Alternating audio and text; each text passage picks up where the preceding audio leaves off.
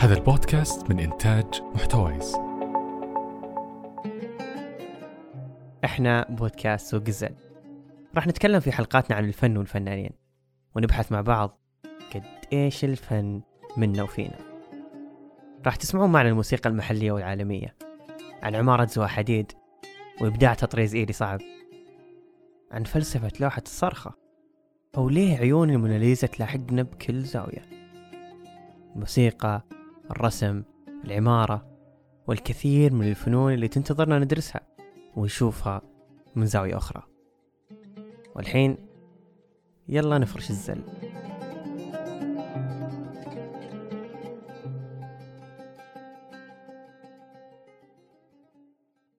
ممكن بيوم من الأيام سمعت هذه الموسيقى.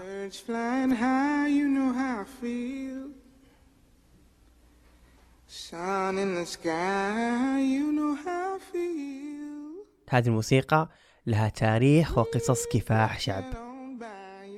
هذه الموسيقى كانت تمثل الحرية والكرامة لمجتمع أصحاب البشرة السمراء في أمريكا. في ولاية نيو أورلينز الأمريكية كان في كثير من المهاجرين من الطبقة العليا من فرنسا وإنجلترا وإسبانيا. وفي ذاك الوقت بدأت طبقة الأسياد تكبر بسبب قدومهم إلى أمريكا. واستعبدوا أصحاب البشرة السمراء وصاروا يشتغلون عندهم في مزارع القطن الخاصة فيهم. وتذكروا أن وقتها ما كانت التكنولوجيا الزراعية موجودة وكان الشغل كله يدوي من الألف إلى الياء.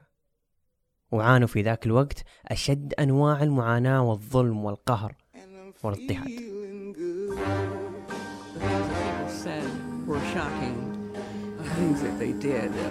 The threats that they made, were all terrifying.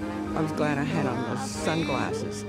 At least some people would, would not see me crying. with every kind of torture imaginable, whether it was the idea that if a slave runs away, let's cut off one of his toes. If he runs away again, let's cut off his whole foot.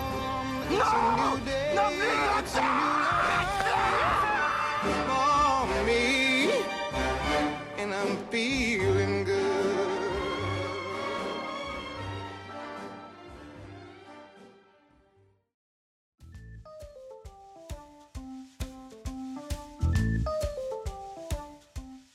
في عام 1863 ميلادي.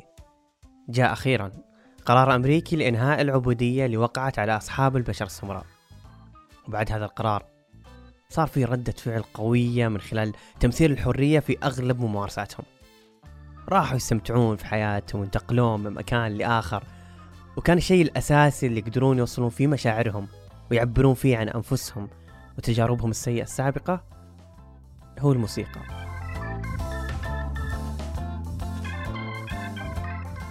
ومع اختلاطهم بالكثير من الثقافات في شرق وغرب وشمال وجنوب العالم ومع انتشار المهاجرين في أنحاء أمريكا بدأت تتغير الموسيقى عندهم. وبدأت تأخذ لون غربي شرقي وكان هذا المزيج الموسيقي ينسمع في كل مكان في كل الإذاعات والطرق. وغيرت موسيقاهم الكثير من الفنانين والراقصين بذاك الوقت. كان الموضوع بالنسبة لهم مثير للاهتمام ولازم يركبون موجته اللي نتكلم عنه هو موسيقى الجاز.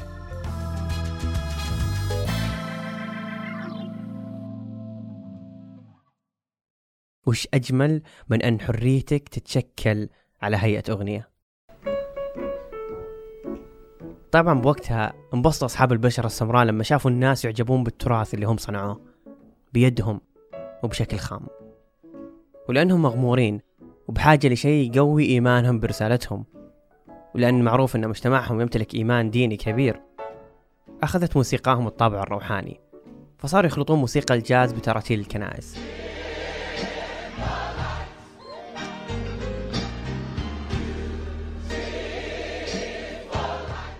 وصارت منبر جديد لهم يعبرون من خلاله عن قهرهم وآلامهم من العبودية اللي مارسوها عليهم في الماضي. وصار الجاز مبني على ثقافة التحرر من كل قيود المجتمع. أو أي شيء يوقف في طريقهم ويعيقهم عن عيش حياتهم. وطبعا نجحوا. اليوم في يوم الجاز العالمي اللي صار يمثل شكل مهم من الأشكال الفنية الدولية من أجل تعزيز السلام والحوار. واحترام حقوق الإنسان من أجل القضاء على التمييز وتعزيز حرية التعبير.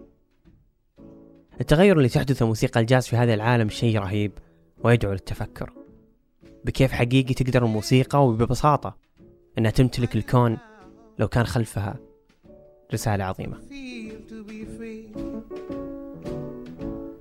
I wish I could break all chains. Still binding me. Yeah.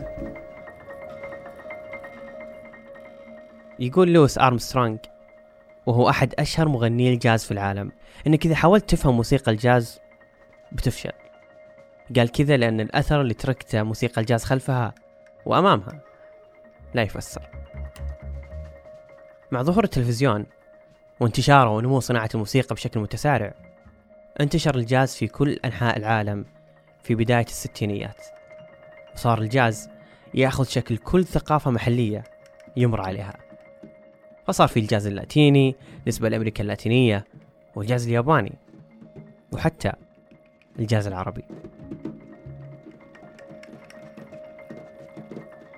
كانت بداية الجاز العربي في أنهم يعيدون توزيع الموسيقى لبعض الأغاني العربية المعاصرة أو الأغاني من التراث بإضافة عناصر الجاز لها.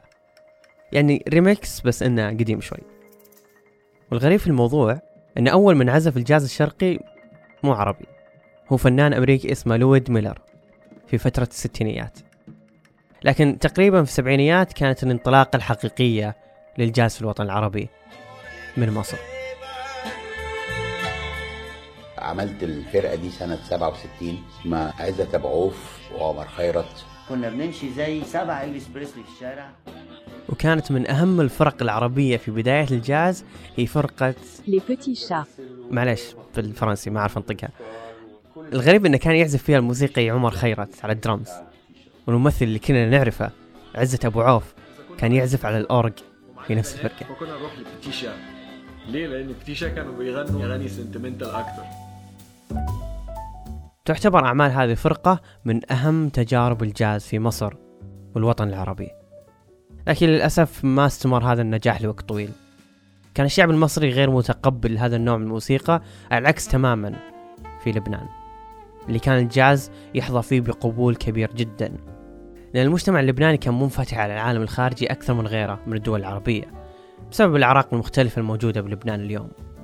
وكان للجاز وقتها جمهورها الخاص من قبل دخول الجاز العربي حتى وهذا اللي ساعده على الاستمرار والنمو.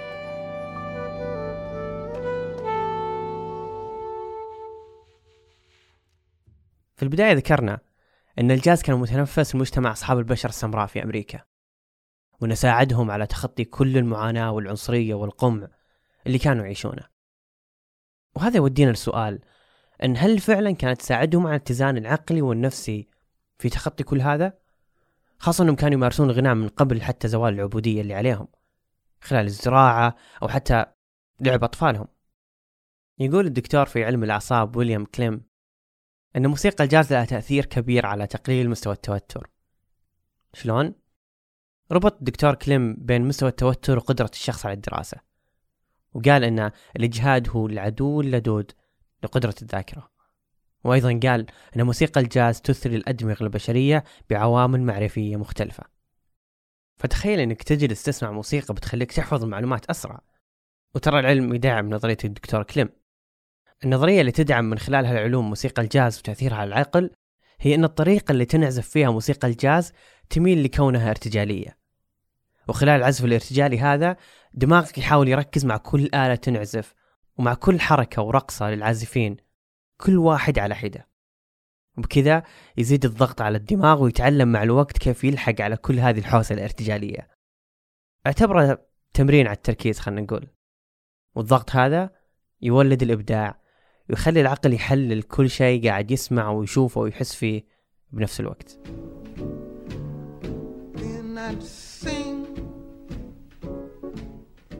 ختاما. يقول هاروكي موركامي عن الجاز وبشاعرية تجلب لي الموسيقى توهجا دافئا في رؤيتي وتذيب عقلي وعضلاتي من فصل الشتاء الذي لا ينتهي. كتبت الحلقة جهير المرشدي وصمم غلافها صفا السعيد. وأنا مبارك وإحنا بودكاست سوق الزل